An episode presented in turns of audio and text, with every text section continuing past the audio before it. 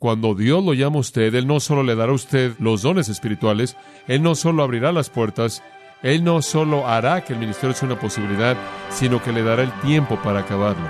Y yo creo que eso se ve aquí en el testimonio del apóstol Pablo.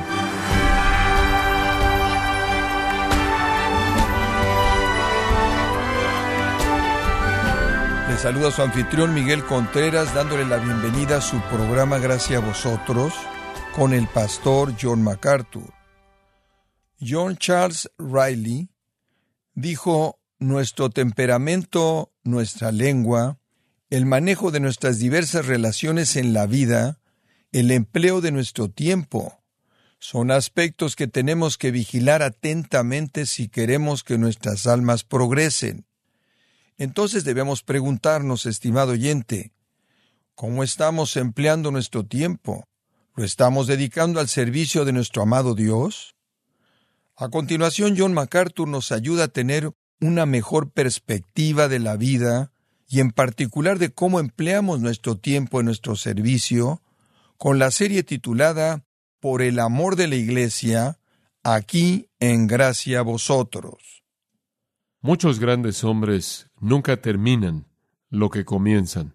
Son esculturas incompletas, pinturas incompletas, libros incompletos, sinfonías incompletas, muchas cosas incompletas. Y en algunos casos, quizás el sueño más grande de la vida de un hombre, él murió viéndolo únicamente a medias. Pero la vida es así. En ese sentido, la vida es cruel para los impíos, para los infieles, no hay garantía de que jamás verán el término de lo que ellos sueñan hacer. No hay garantía en absoluto. Pero lo que sea que ellos buscan que pueda darle significado a la vida, no hay promesa de que jamás lo lograrán. Pero sabe una cosa, no creo que eso es verdad para el cristiano.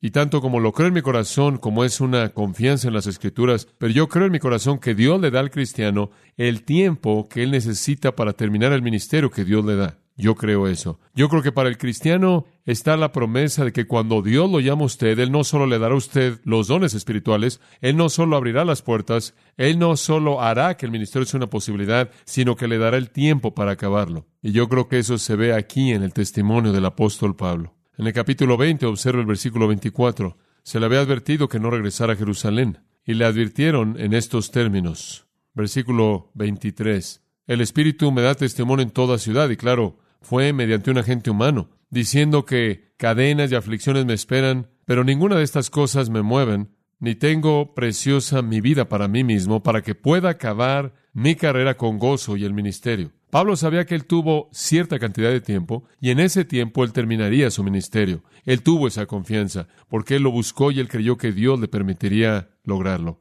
Yo creo que Dios prescribe los límites de la vida de todo hombre soberanamente. Y si Dios lo llama a usted al ministerio dentro de ese marco soberano, existe la posibilidad de que usted lo termine. Tengo que creer eso, porque Dios nunca lo llamaría a usted un ministerio que sería imposible de terminar. Pero Dios ha prescrito para un hombre que es cristiano un tiempo en el que él acabe con un ministerio si él hace su máximo esfuerzo. Yo creo que algunos cristianos mueren sin terminar su trabajo, porque lo comenzaron demasiado tarde o porque nunca llegaron a hacerlo. Y sabe una cosa, yo creo que Dios quizás se lleve a cristianos a casa antes de que inclusive empiecen. Si leo 1 Corintios 11, algunos continúan siendo carnales, expresando esa carnalidad en la mesa del Señor y fueron matados por el Señor. Ananías y Zafira cayeron muertos ahí, 1 Juan 5, el pecado de muerte. Podría ser que si un cristiano falla en ello continuamente, el Señor simplemente lo quita porque Él es más problema de lo que vale la pena, por lo menos en términos de un testimonio en el mundo.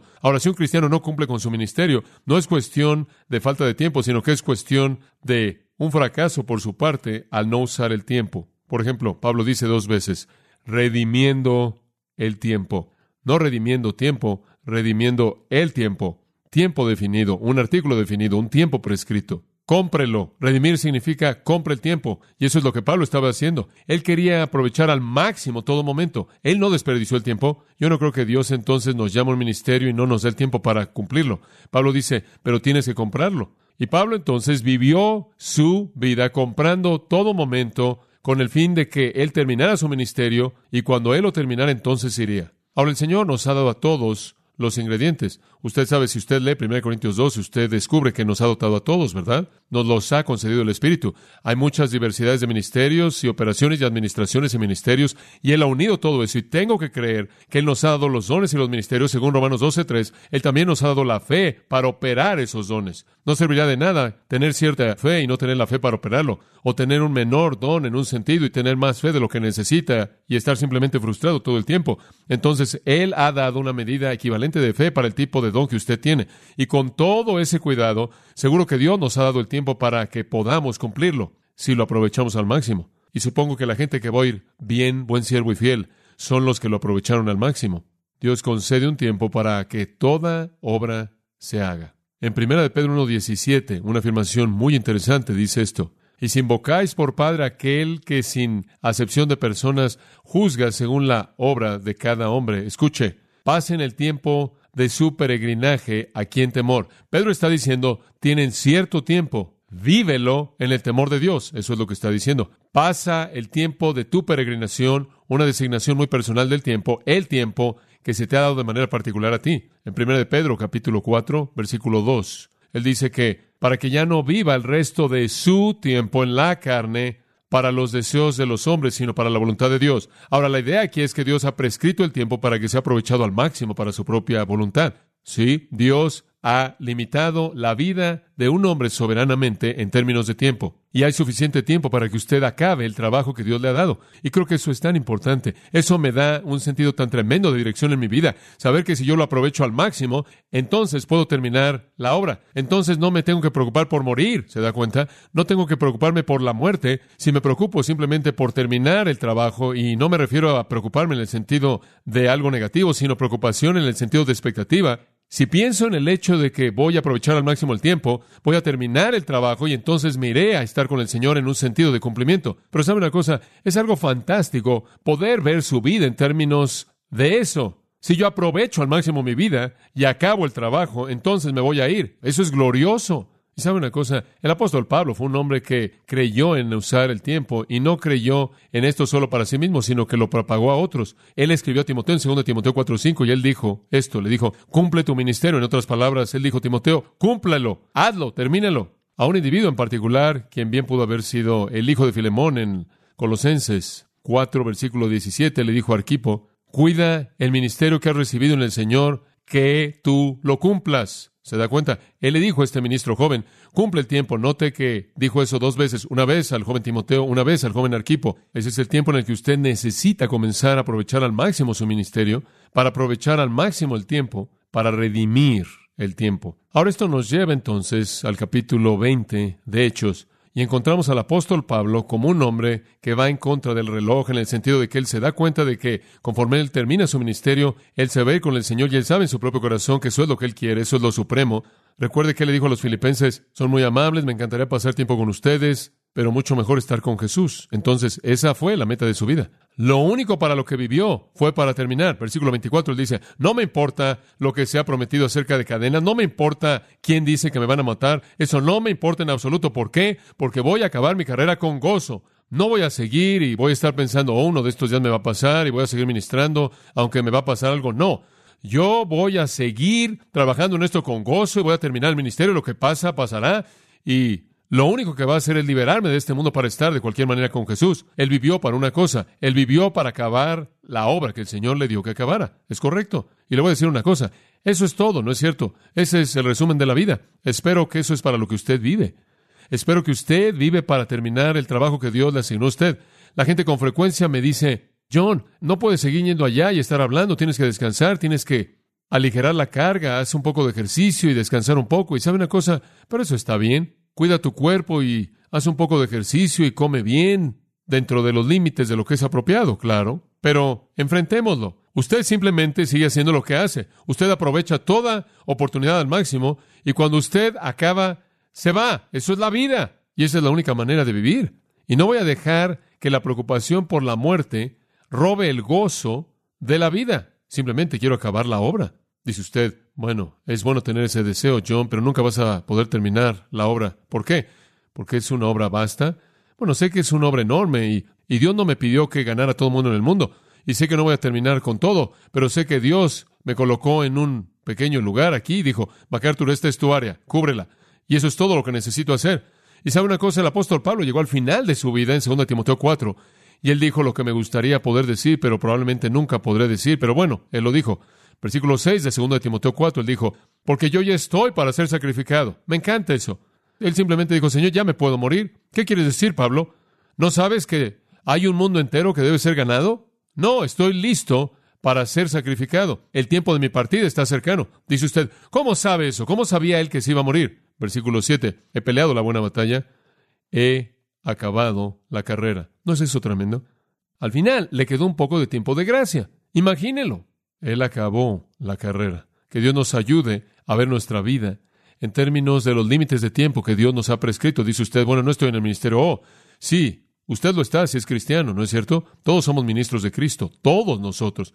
Sean cual sean los dones espirituales y sea cual sea el ministerio que Dios le ha dado a usted, al cual lo ha llamado, debe ser aprovechado al máximo dentro de los límites del tiempo que Dios le ha dado a usted. Y cuando usted haya cumplido con eso en el marco de ese tiempo, el gozo y la gloria va a estar con él y es la recompensa. Bueno, veamos el versículo 17 y retomemos la narración y después le voy a dar un bosquejo allá alrededor del versículo 19. El versículo 17 dice, enviando pues desde Mileto, y claro, esta no fue la costa de Asia Menor en donde la nave se había detenido. Pablo, en su tercer viaje misionero, se está despidiendo de su amada área del este del Mediterráneo. Él tiene un sentido en su corazón de que él nunca regresará, porque él conoce la persecución de los judíos, él sabe lo que ha enfrentado. Es difícil para él y él siente que esta es su última vez. Además, él va camino a Jerusalén y después a Roma y después a España. Entonces él no ve en su propia mente el que vaya a regresar a esta área otra vez. Y entonces es un tiempo de despedida. Y él llega aquí en una nave que se dirige a Jerusalén, porque él quiere llegar para la fiesta de Pentecostés, dice el versículo 16. Y entonces se detiene en Mileto, la nave se detuvo ahí por varios días y él tiene la oportunidad de enviar a Éfeso, la cual estaba a más de 30 kilómetros de distancia. Y entonces hizo llamar a los ancianos de la iglesia, porque él simplemente quiere una vez más compartir con estos hombres a quien él ama. Estos fueron sus propios discípulos.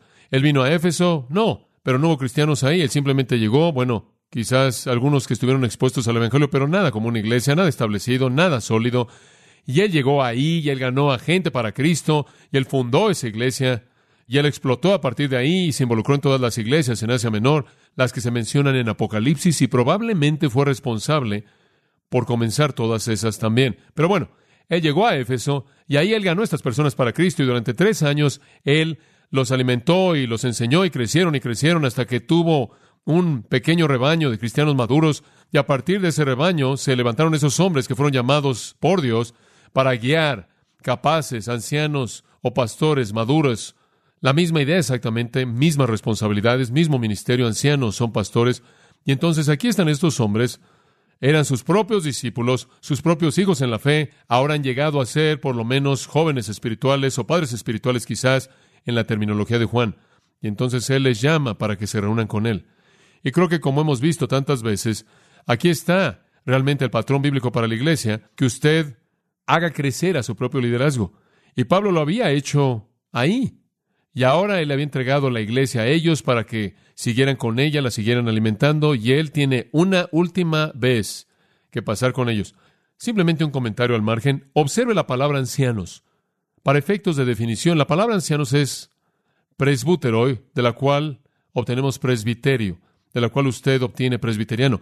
Simplemente se refiere a un hombre maduro. Estas fueron personas que fueron maduras, no solo maduras, no solo fueron hombres de edad, usted sabe como el Antiguo Testamento, los cabellos grises, los cabellos blancos, no era nada más eso, sino que eran maduros espiritualmente. Y algunas veces la edad avanzada no necesariamente va de la mano con la madurez espiritual. Y algunas veces hay hombres más jóvenes que tienen profundidad de madurez espiritual, como Timoteo, quien ciertamente habría sido considerado como alguien que estaba en el rango de un anciano. Y entonces no es tanto la idea de que estos son hombres mayores a quienes se les da el gobierno, sino la idea de madurez espiritual. Entonces el término anciano en el versículo 17 tiene que ver con el hombre mismo. Ahora observa el versículo 28. Mirad por vosotros y por todo el rebaño en que el Espíritu Santo se ha puesto por obispos. Ahora ya hay otra definición. El hombre es titulado en el versículo 17, su deber es descrito en el versículo 28 como obispo, sobrevedor, esa es la palabra episcopo, y de la cual usted obtiene episcopal.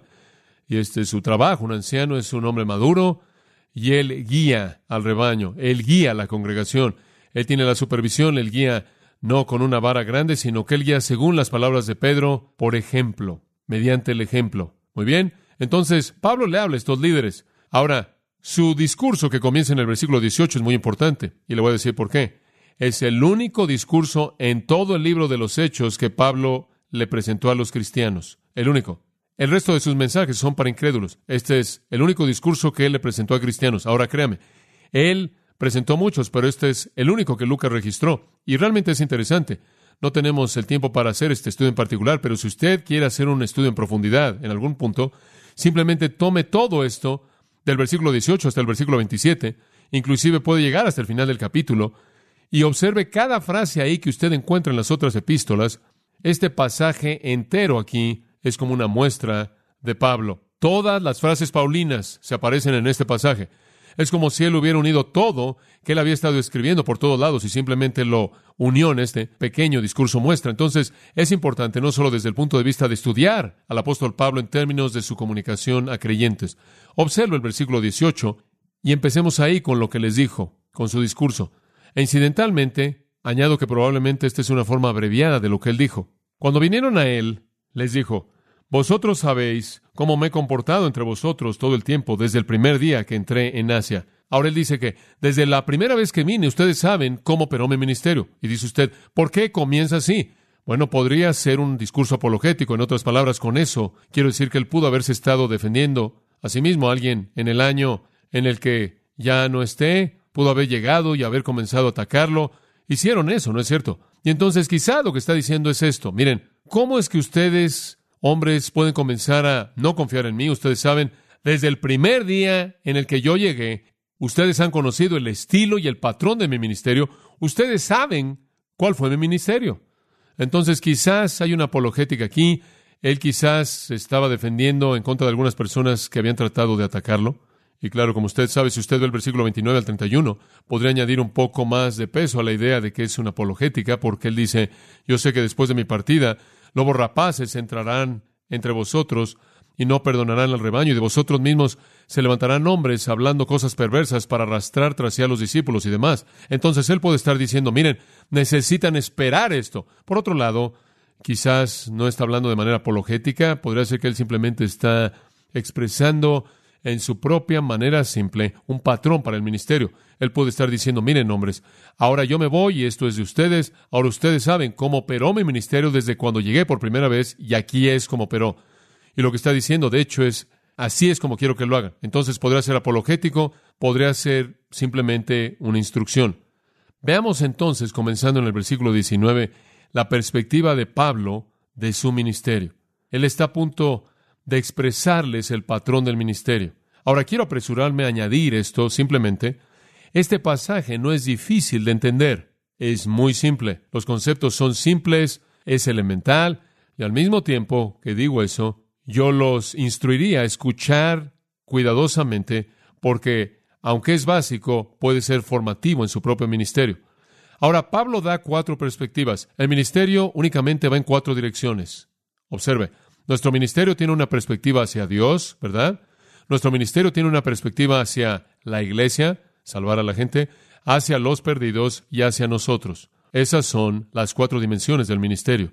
Mi ministerio será eficaz en términos de cómo me relaciono con Dios, con la iglesia, con los perdidos y conmigo mismo.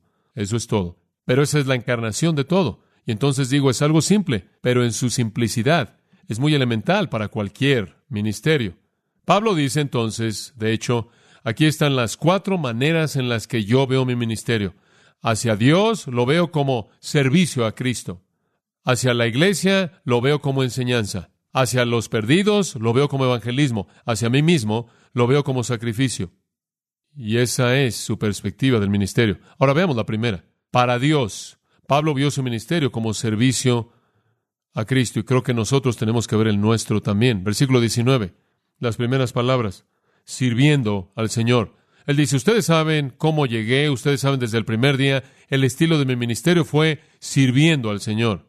En el capítulo 27, de Hechos, en el versículo 23. Pablo dice, estuvo a mi lado esta noche un ángel de Dios, el ángel de quien soy y a quien sirvo. Pablo siempre vio su ministerio, primordialmente como servicio a Cristo y a Dios. Ahora esto es importante. Dice usted, bueno, eso es obvio, John, eso es muy simple, lo es, pero es importante, porque establece algunos pensamientos básicos que necesitamos ver. En primer lugar, Gálatas 1.10. Pablo realmente presenta una comparación muy definida. Esto es lo que dice. ¿Acaso busco ahora el favor de los hombres o de Dios? ¿Busco agradar a los hombres? Porque si todavía agradar a los hombres, no sería él siervo de Cristo. Esa es una afirmación bastante poderosa, ¿no es cierto?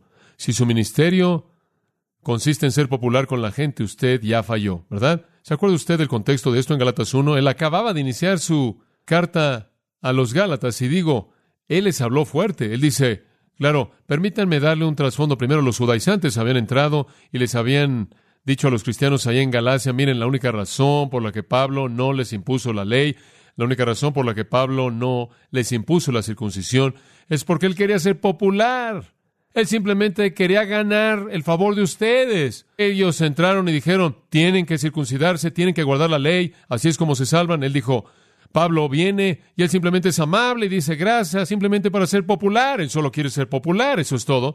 Y entonces Pablo responde a esa crítica en el versículo 8 y él dice, aunque nosotros, un ángel del cielo, predicara otro evangelio a vosotros diferente del que os hemos predicado, sea anatema. Y como hemos dicho antes, lo vuelvo a decir, si algún hombre predicara algún otro evangelio diferente del que os hemos predicado, del que han recibido, que sea anatema. Ahora, ¿me oigo como que quiero agradar a los hombres? Escuchen eso, ¿me oigo como alguien que quiere ganar el favor de los hombres cuando digo eso? ¿Pronunciando maldiciones en esas personas? No, él no agrada a los hombres. Usted tiene que escoger en su ministerio, tarde o temprano, si usted va a servir a los hombres o a Dios. Es correcto. Y cada uno de nosotros hace eso. Eso no significa que usted pisa a la gente, pero significa que su prioridad es hacia Dios y que usted no necesariamente considera la reacción de la gente si la demanda de Dios es clara. Usted hace lo que es lo correcto y deja que Dios se encargue de las consecuencias. Mantenga eso en perspectiva, sea lo que sea que haga. Pero permítame llevarlo a una dimensión más allá de esto. No solo es en lo que usted hace en la iglesia y lo que usted hace en términos de su ministerio activo, pero observe Efesios 6. Este es uno muy interesante. Efesios 6.5 dice, siervos, empleados, dice siervos, pero significa empleados, obedeced a aquellos que son sus jefes, obedezcan a su jefe, con temor y temblor. Dice usted, eso hago. Bueno, muy bien, ya cubrió algo. Con sencillez de corazón, en otras palabras, con un único propósito de dirigir su vida a cumplir aquello que le da usted. ¿Qué? Como para Cristo. ¿Por qué tiene que decir eso? ¿Quieres decir que yo tengo que obedecer a mi jefe como si él fuera Jesucristo? No conoces a mi jefe. No tiene relación. Usted debe trabajar en su trabajo como si estuviera trabajando para Jesucristo mismo. ¿Puede imaginarse si Jesucristo entrara donde usted está un día y dijera, me gustaría que hicieras esto para mí? Oh, oh, sí, lo que tú quieras, claro. Usted sabe, todos nos caeríamos tratando de hacer eso. Pero sabe, es muy importante que usted funcione de esa manera porque la Biblia dice que usted debe servir a quien sea su amo, inclusive si es un cristiano o un ateo, como si fueran Jesucristo mismo. Esa es su obligación como cristiano. Todo lo que usted hace desde el momento en el que usted abre sus ojos en la mañana hasta que usted los cierra por la noche y se va a dormir es servicio a Jesucristo. No hay una división entre lo secular y lo sagrado. Lo secular pertenece a los incrédulos y lo carnal. Todo es servicio a Cristo. Todo es ofrecido a Él sea la operación de sus dones espirituales, o sea que usted está registrando su asistencia en su trabajo, todo es lo mismo. Y las cosas que usted hace en esta vida son para Cristo, están bajo Cristo. ¿Se acuerdan en Mateo capítulo 25, en donde en los versículos 34 al 40 Jesús está hablando del juicio de las naciones que está por venir en la segunda venida, y Él les dice a las ovejas a su derecha, les dice, entren al reino, y él dice, aquí está la razón, cuando tuve sed me dieron de beber, cuando tuve hambre me alimentaron, cuando estuve desnudo me vistieron, etcétera, etcétera. Y ellos dijeron, ¿cuándo hicimos esto? Y Jesús dijo, al hacerlo a uno de estos, de los más pequeños de mis hermanos, que a mí lo hicisteis. Lo que usted esté haciendo, recuerde, en la mente de Dios es vista como servicio hacia Cristo. ¿Qué tipo de servicio le está presentando usted a Él? Dice usted, bueno, lo sirvo cuando vengo a la iglesia. Bueno, eso es muy amable. Esa es una hora de la semana. ¿Qué está haciendo usted el resto del tiempo? Todo es servicio a Él, todo. Dice usted, pero no estoy en el ministerio, yo simplemente soy un mecánico. Eso es servicio a Cristo. Nuestro servicio no es menos personal que si Jesús fuera nuestro jefe y la dicotomía debe ser recordada, lo sirvo a Él, no sirvo a los hombres. No estoy agradando a los hombres, no estoy haciendo el esfuerzo en mi ministerio por agradar a los hombres, por decir lo que todo el mundo quiere oír. Y sabe una cosa, usted tiene tanto de esto, es sorprendente cuántas cosas son evitadas porque la gente no quiere ofender al hombre que da la mayor cantidad de dinero. Ahora observe la palabra aquí, que es la palabra sirviendo en el versículo 19. Sirviendo es esclavitud, literalmente en el griego. Servicio de esclavitud. Pablo la usa 17 veces en sus epístolas y él habla mucho acerca de la esclavitud. Fue un alto llamado ser un esclavo de Jesucristo, créame. Ser un siervo del Rey de Reyes y del Señor de Señores. Fantástico.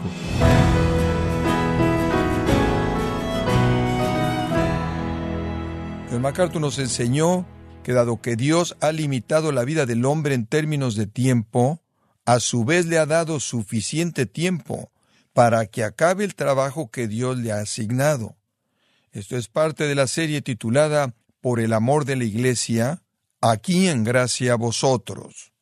Estimado oyente, tenemos a su disposición el libro Estar firmes, escrito por John MacArthur, donde nos enseña seis lecciones bíblicas que un creyente necesita aplicar para vivir en una cultura postcristiana. Puede adquirirlo en nuestra página en gracia.org o en su librería cristiana más cercana. Recordándole que puede descargar todos los sermones de esta serie por el amor de la Iglesia, así como todos aquellos que he escuchado en días, semanas o meses anteriores. Y recordar también que puede leer artículos relevantes en nuestra sección de blogs, ambos en gracia.org. Si tiene alguna pregunta o desea conocer más de nuestro ministerio, como son todos los libros del pastor John MacArthur en español, o los sermones en CD, que también usted puede adquirir, escríbanos y por favor mencione la estación de radio por medio de la cual usted nos escucha en gracia a vosotros. Es importante conocer no solo el país y ciudad de donde usted nos escucha, sino también la radio. Para quienes contactan nuestro ministerio por primera vez, pueden solicitar una copia del mensaje de promoción sin costo alguno, un mensaje por oyente únicamente. Si usted vive en los Estados Unidos o Puerto Rico, escríbanos a Gracia Vosotros, P.O. Box 4000, Panorama City, California 91412 o puede escribirnos a través del siguiente correo electrónico radio arroba gracia Bueno, en nombre de John MacArthur y el personal de este organismo, queremos darle las gracias por su tiempo y sintonía. Y queremos pedirle que no deje de orar por este ministerio como también por la estación de radio por la cual usted nos escucha de lunes a viernes.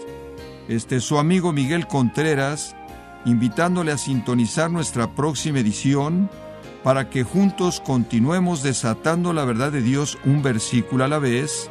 No se lo pierda, aquí en Gracia a Vosotros.